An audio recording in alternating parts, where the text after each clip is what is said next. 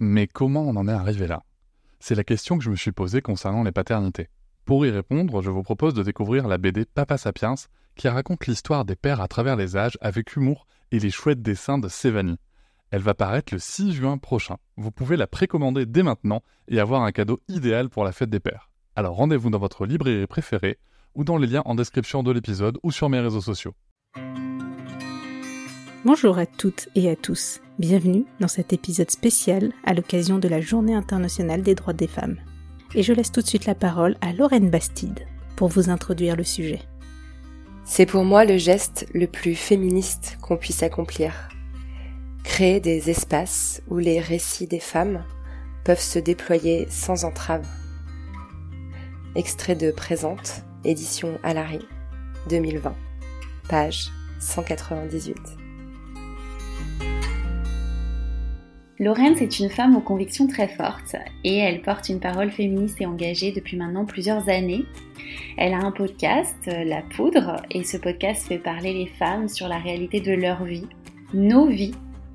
Même si le féminisme n'est pas le sujet principal de nos podcasts, eh bien nous nous sommes rendus compte que chacune et chacun à notre manière, et finalement sur des thématiques assez différentes, nous avons eu la chance de donner la parole à des femmes formidables. Alors aujourd'hui, nous avons eu envie de nous rassembler pour vous parler de ces espaces de parole, revenir sur des temps forts du féminisme, questionner le concept de sororité. Vous savez, ce mot dont on entend souvent parler et qui fait tant écho à notre collectif de podcasteuses et podcasteurs.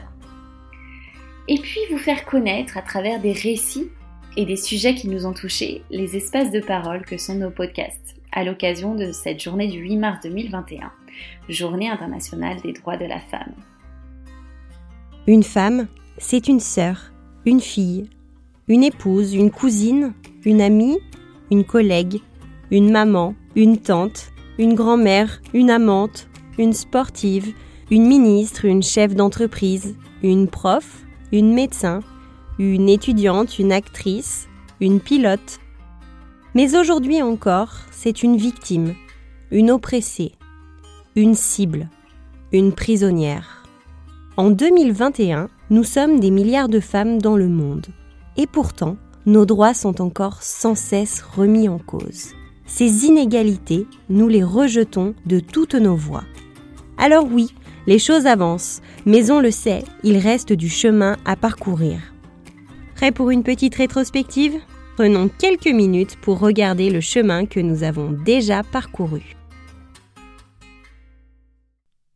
En 1791, la Déclaration des droits de la femme et de la citoyenne déclare La femme naît libre et demeure égale à l'homme en droit.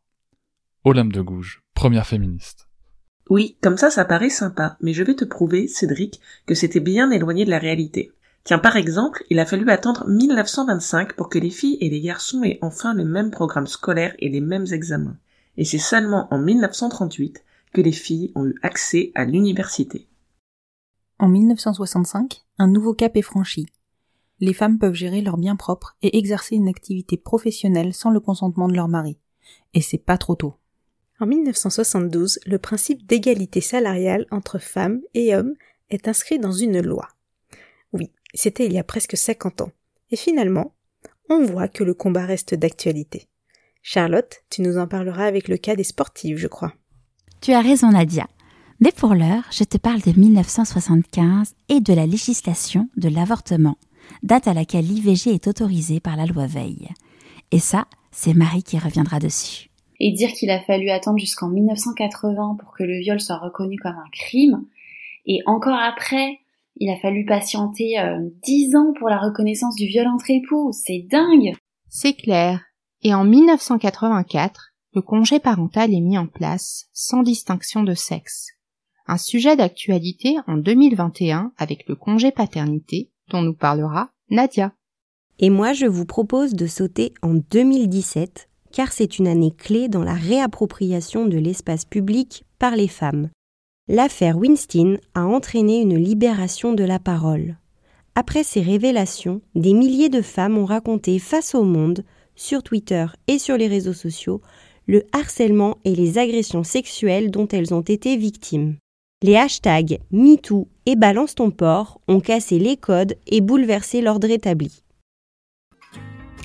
Comme nous le disions en introduction de cet épisode, Lorraine Bastide a écrit C'est pour moi le geste le plus féministe qu'on puisse accomplir, créer des espaces où les récits de femmes peuvent se déployer sans entrave. Plongeons maintenant dans ces espaces que nous avons créés à travers nos podcasts. Et pour commencer, donnons la parole à Cédric, qui a créé Papatriarcat. Nous venons de terminer sur la fameuse année 2017 et ce grand chamboulement sur la place de la parole des femmes. Pour moi, il est essentiel de se poser un moment sur le consentement. Je suis un homme et c'est aussi ma responsabilité de le faire. Le consentement, il doit être libre, donc pas sous la contrainte. Il doit être clair et exprimé. C'est-à-dire que l'adage qui veut dire qui ne dit rien consent, ben c'est de la merde. Voilà, on va le dire tel quel. Le consentement, il vaut pour un instant T, et surtout, il est révocable on peut changer d'avis, peu importe la situation ou l'enchaînement des événements. Il me semble important aussi de rappeler que si on veut évoluer efficacement dans la société sur le consentement, ça passera aussi par les enfants, par les petites filles et par les petits garçons. Il sera beaucoup plus facile pour un enfant de comprendre le consentement si on respecte le sien et si on lui apprend à respecter celui des autres. Respecter le consentement de nos enfants, c'est leur apprendre l'importance de cette démarche. Mais il n'y a pas que ça aussi d'important et qui est dans notre quotidien. Il y a la langue. Et j'ai eu l'occasion d'en parler avec Noémie Delattre. Je vous livre tout de suite un extrait. À chaque fois qu'un rapport euh, hétéro homme-femme est en jeu, que ce soit euh, pour avoir du plaisir, pour procréer, euh, ou pour séduire, systématiquement toute la terminologie fait de l'homme l'acteur, hein, celui qui agit, celui qui choisit, qui décide, qui est le sujet, et fait de la femme euh, une espèce de réceptacle amorphe, euh, donc euh, un four quand il s'agit de la procréation, un trou quand il s'agit de la sexualité et une forteresse à conquérir quand il s'agit de la séduction. Donc dans tous les cas, il, s'agit de quelque chose d'immobile et de sans pensée propre, sans, sans désir, sans volonté, et donc forcément sans consentement. Qui irait demander le consentement d'un four ou d'une forteresse? Personne. Merci Noémie. À toi Marie de nous parler de ton espace de parole Maman Boss. Un droit des femmes emblématique est sans aucun doute celui de l'avortement. En 1974, Simone Veil a dit Aucune femme ne recourt de gaieté de cœur à l'avortement. 47 ans plus tard, dans l'épisode 13 de Maman Boss, Aurélie a confirmé ce propos. Et en fait, c'est parce que j'étais en, dépression de, cet avortement que j'ai choisi. J'ai vu une psy après, euh, enfin, c'était, vraiment horrible. J'ai des, des souvenirs horribles, j'en pleure encore, enfin, et, et c'était ça en fait, c'est que j'acceptais pas le fait qu'on puisse faire culpabiliser les gens, euh, de dire, enfin t'as avorté, c'est ton choix, pourquoi tu pleures quoi? Mais gars, je vais pas y aller la fleur au fusil en étant contente et en te faisant une roue quoi. J'ai choisi cet extrait pour dénoncer l'expression avortement de confort. Car rien, absolument rien n'est confortable dans un avortement, qui reste en 2021 un droit menacé et remis en question, sur lequel nous devons toutes et tous rester vigilants. Et toi, Constance, quel est le message que tu portes à travers Les enfants vont bien? J'ai à cœur de vous parler du combat des minorités. Pour moi, les minorités ont toujours plus à prouver, à défendre, doivent sans cesse informer et se justifier. Je considère que les femmes font partie d'une minorité puisqu'elles ne sont pas traitées sur un pied d'égalité avec les hommes. J'ai reçu à mon micro Manoumi, qui est féministe, lesbienne et épouse d'une femme métissée. Elle ne lâche rien, elle est intransigeante, courageuse et transmet ses valeurs à ses deux enfants. Cet épisode hyper inspirant montre que nous existons et que nous sommes fortes. Alors à l'époque, je ne sais pas si c'est encore le cas, je voudrais pas dire une bêtise, à l'époque il était unique en France, il était à l'université de Paris 8, mhm. euh, au nord de Paris.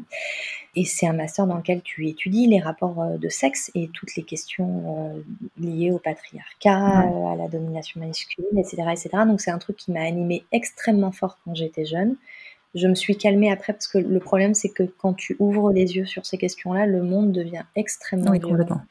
Euh, et ton rapport aux autres devient extrêmement violent, c'est-à-dire que assez rapidement, j'étais devenue celle qu'on qu'on alpague, mmh. euh, qu'on provoque à longueur de temps sur le féminisme, etc., etc. Et, ça en devenait euh, suffocant. Donc j'ai, pendant toute une période après, j'ai arrêté de parler de ces sujets-là. Et le fait de devenir maman a réveillé tout ça en moi parce que ben, j'ai mis au monde une petite fille. Oui et que, et que très vite je me suis dit, oula, cette petite fille, il va falloir qu'elle soit très très très armée. Et c'est marrant parce que entre temps, depuis, j'ai mis au monde un petit garçon et je me dis, oula, ce petit garçon, il va falloir qu'il soit encore plus armé. Clairement. À toi, Nadia, de nous parler de ton espace de parole, grand défi et tout petit. Merci Constance. Un sujet qui me tient beaucoup à cœur, c'est le congé paternité, qui en France passe de 11 jours facultatifs à 28 jours, dont 7 jours obligatoires, à partir du 1er juillet 2021. Comment ça se passe ailleurs? Victoria du podcast Viking Life m'a décrit le cas de la Suède. Alors comment ça se passe en Suède? On a un congé euh, global parental. On a un congé parental d'un petit peu plus d'un an et demi. On choisit comme on veut de le répartir on est à trois mois obligatoires pour le papa. Donc c'est des congés parentaux très flexibles et c'est vraiment génial. Pourquoi c'est essentiel un congé paternité obligatoire? Parce qu'on le sait, passer du temps avec son enfant permet de renforcer l'attachement. Mais ce congé donne aussi des habitudes de partage des tâches et charges mentales qui seront ancrées et conservées sur le long terme. En Suède, on assiste d'ailleurs à de nouvelles tendances. Parce que du coup, euh, ils vont plus se dire ah bah je vais pas embaucher une femme parce qu'elle va être enceinte dans quelques mois ou quelques années. Parce que du coup, euh, c'est vrai que le père peut partir autant de temps, même plus. Ça arrive du coup, on voit pas mal de femmes au final qui travaillent plus longtemps et les hommes restent plus longtemps avec les enfants. Ils inversent les rôles un petit peu. Cette tendance comme tout de suite les discriminations que peuvent subir des femmes à l'embauche et dans leur carrière. Le congé paternité obligatoire est donc un levier évident de réduction des inégalités salariales. Alors un mois c'est bien, mais ce n'est toujours pas équilibré avec le congé maternité. Je parle beaucoup des hommes pendant cette journée des droits de la femme, mais honnêtement, comment on rééquilibre les choses? En nivelant par le bas ou en nivelant par le haut? Je prône pour le nivellement par le haut, en distribuant aux hommes les mêmes cartes qu'aux femmes puis le reste, charge mentale, équilibre des tâches, équilibre des salaires, suivra, non sans quelques combats. Justement, Nadia, je reviens sur la question des salaires, car c'est un thème qui me tient particulièrement à cœur, parce que les discriminations salariales sont malheureusement encore une réalité dans les entreprises en 2021. Et en fait, ça me révolte qu'on en soit encore là. Et aujourd'hui, il existe des initiatives, des associations qui œuvrent justement à pointer du doigt et réduire ces inégalités salariales. Et je pense que c'est important de les faire connaître à toutes les femmes. J'ai d'ailleurs reçu sur mon podcast Le Tilt une femme incroyable qui s'appelle Insa Felassini et qui est la fondatrice de l'association Ligne France, une asso d'empouvoirment des femmes. Et c'est également la créatrice du podcast Ma Juste Valeur qui nous livre une méthode clé en main pour déterminer sa juste valeur sur le marché du travail et négocier ou renégocier son salaire.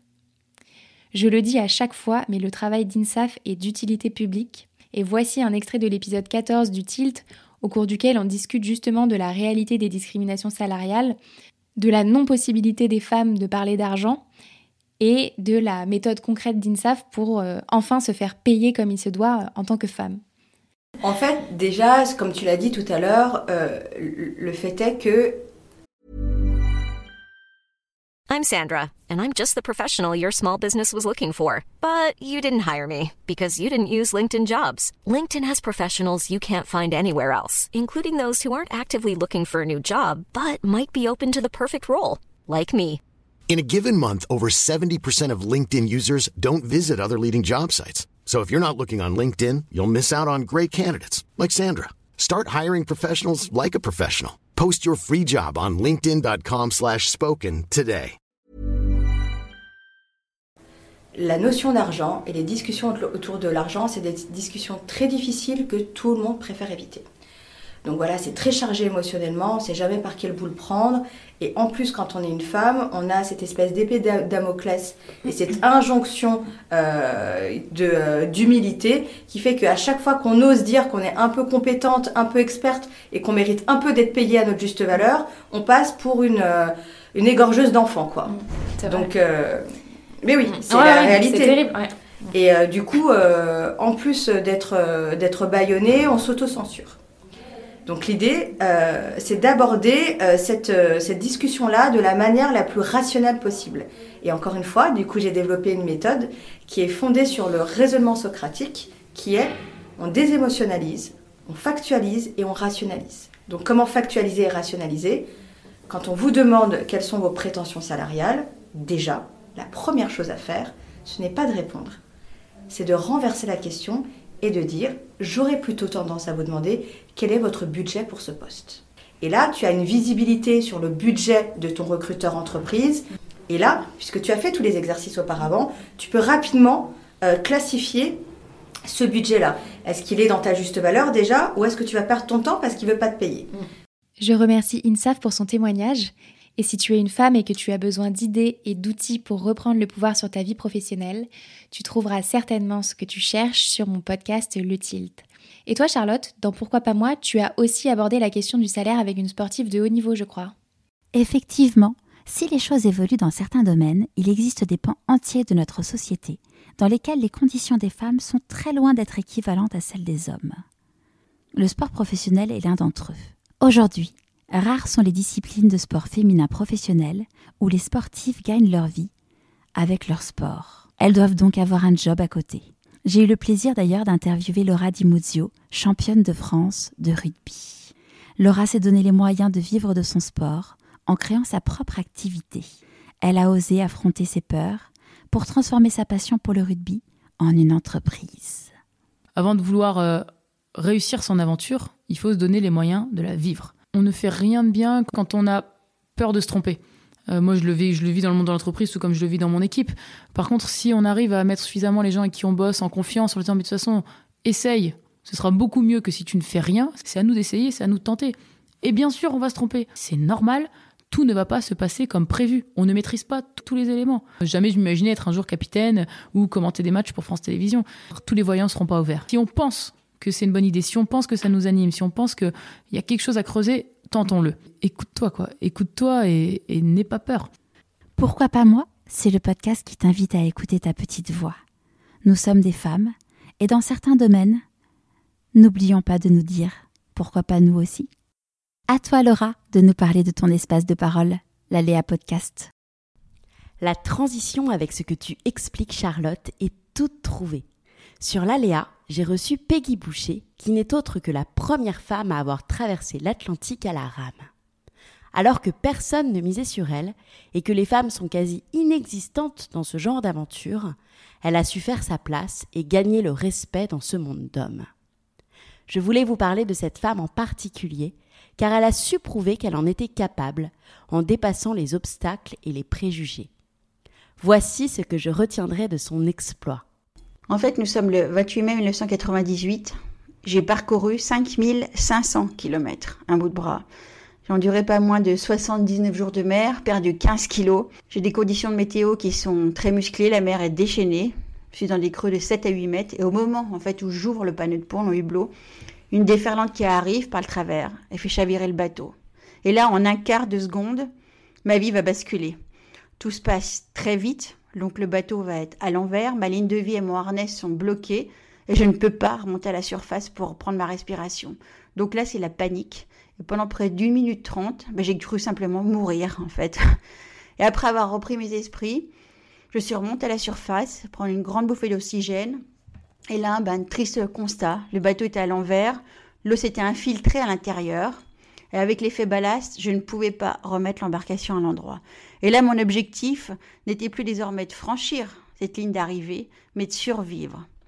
Et ça a duré pendant près de 9 heures. Et pour moi, en tout cas, il était toujours important à ce moment-là d'être dans l'action, d'être dans la recherche de solutions, et je pense que quand on s'est autant investi pendant ces deux années de préparation sur un tel projet, on ne peut pas baisser les bras. Et au bout de ces neuf heures en survie, eh bien, je suis secourue. Et une fois en Guadeloupe, je suis tiraillée en fait entre deux sentiments. Le premier, celui d'avoir démontré qu'une femme pouvait le faire, donc cette fierté. Et puis le second, c'était celui de ne pas avoir franchi cette ligne d'arrivée. Comme quoi, tout est possible quand on désire quelque chose de très fort même quand on est une femme. N'est-ce pas, Célia? À toi de nous parler de ton espace de parole, ma passion, mon job. Bien sûr. Alors moi, je vais vous parler de Charlotte Vallet, que j'ai eu la chance de recevoir sur ma passion, mon job. Charlotte, elle est aujourd'hui euh, hypnothérapeute et praticienne bien-être et euh, véritablement passionnée par euh, ce qu'elle fait. Mais pour autant, elle revient de très très loin et vraiment, je suis impressionnée par son parcours de combattante et par tout le courage qu'elle a eu, notamment que ce soit dans sa vie de femme comme dans sa reconversion professionnelle. J'aurais pu faire mieux, mais j'avais pas envie de faire mieux parce que j'avais envie qu'on m'impose des matières. Comme aujourd'hui, j'ai pas envie qu'on m'impose une façon de bosser ou, euh, une, façon d'être, tu vois. Alors vous, l'entendez dans cet extrait et je vous l'ai dit, Charlotte, elle revient de loin. Elle revient de loin parce qu'elle n'a pas eu une enfance facile et pour autant c'est une battante. Euh, si elle, elle a jamais vraiment voulu qu'on lui impose des règles, et eh bien pour autant elle a eu une vie professionnelle plutôt euh, classique au démarrage. Et puis à un moment donné, elle a eu le courage de dire non. Elle a dit non à une vie qui lui convenait plus et elle est partie euh, finalement se chercher et trouver le sens de ce qu'elle voulait vraiment faire. Et si aujourd'hui elle a une vie libre et épanouissante qui lui correspond à l'image finalement de la femme qu'elle voulait être, eh ben je pense qu'on peut toutes et tous euh, le faire, à condition vraiment de suivre nos instincts et de ne pas se laisser dicter quoi que ce soit par quiconque. Enfin bon, je sais pas ce que t'en penses Myriam. Toi, t'as reçu des femmes qui t'ont inspiré sur The French Working Mom? Absolument. C'est même tout l'objectif du podcast The French Working Mom faire témoigner des femmes qui peuvent nous inspirer pour lever les freins à l'ascension professionnelle que connaissent les femmes, et notamment autour de la maternité. On a tous en tête cette image de Marie Curie, entourée d'un parterre d'hommes scientifiques à une conférence. Comment trouver sa place dans un milieu masculin? Comment se projeter maman dans une carrière qui ne laisse pas la place à la famille? Son parcours est impressionnant, mais est-il inspirant? Les femmes ont besoin de rôles modèles qui leur montrent comment réussir leur carrière et leur vie de famille et qui leur montrent que cela les rend heureuses. Pendant longtemps, les femmes n'avaient que deux modèles, la Wonder Woman ou la mère au foyer avec cette dimension sacrificielle. Mais les femmes sont des êtres humains comme les autres. Et je crois profondément que de voir des figures témoigner de leur vécu avec leur succès et leurs difficultés donnent aux femmes le sentiment qu'elles peuvent y arriver elles aussi. Et cela les motive à poursuivre leurs rêves de carrière et leurs rêves de famille. Et les hommes dans tout ça, peuvent être nos alliés, et des rôles modèles également, pour lutter contre les inégalités entre hommes et femmes, mais aussi pour aller vers un meilleur équilibre pour eux entre carrière et paternité. Caroline Tellier nous raconte dans un épisode comment voir son chef partir à 18 heures et avoir un mari qui la soutient ont été fondamentaux pour être CEO France de PayPal et mère épanouie en même temps. Des rôles modèles femmes, il y en a, euh, et de voir qu'en fait c'est des hommes qui le font et qui décomplexent les femmes. J'ai trouvé ça super inspirant. Et là, je me suis rendu compte de l'importance du manager, Quand on rentre, qu'on a euh, des, des jeunes enfants comme moi, et donc d'avoir à la fois mon boss qui assure et mon mari qui assure, bah, ça m'a permis d'évoluer. Myriam, je rebondis sur la question des modèles. Tu sais, dans Prends ton baluchon, je reçois de petites filles et de jeunes adolescentes et j'aimerais tellement qu'à travers tous les témoignages qu'on a cités aujourd'hui et tous ceux qui existent sur nos différents podcasts, elles puissent se sentir fortes et inspirées dans le monde de demain. Qu'à leur manière et à leur tour, elles puissent faire bouger les lignes parce que c'est à elle que nous devons transmettre ce message d'espoir et de force. C'est pour moi le geste le plus féministe qu'on puisse accomplir. Créer des espaces où les récits des femmes peuvent se déployer sans entrave. Ces quatre dernières années, j'ai vu des dizaines, des centaines d'espaces de parole féministes émerger. Cette nécessité de créer des lieux sécurisés pour partager nos vécus et organiser nos luttes s'est imposée. Et c'est la meilleure des nouvelles pour le féminisme. À chaque fois que ces récits atteignent d'autres personnes, ce sont autant de petites graines plantées dans les esprits qui germent, qui grandissent, qui essaiment à leur tour. Et pour moi, la révolution est en train de se produire, lentement, mais sûrement, à travers cette capillarité. Partout, en ce moment même, dans tous les coins de France, dans tous les milieux socio-professionnels, une discussion féministe est en train d'avoir lieu. Et même si les médias invisibilisent encore ces récits, moi, je sais avec certitude que le changement est en cours et qu'une société féministe est en train de se construire, pas à pas, pierre par pierre. Mon espoir est immense. Merci à vous pour ce travail.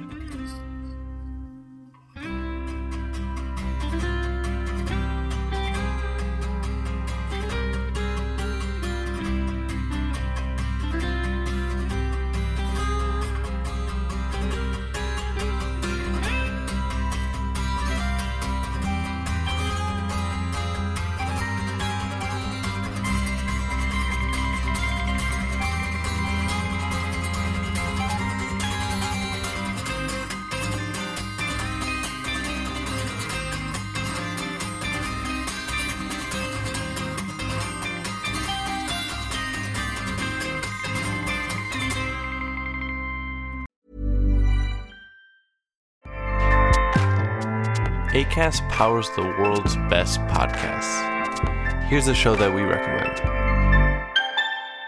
Hi, I'm Jesse Cruikshank. Jesse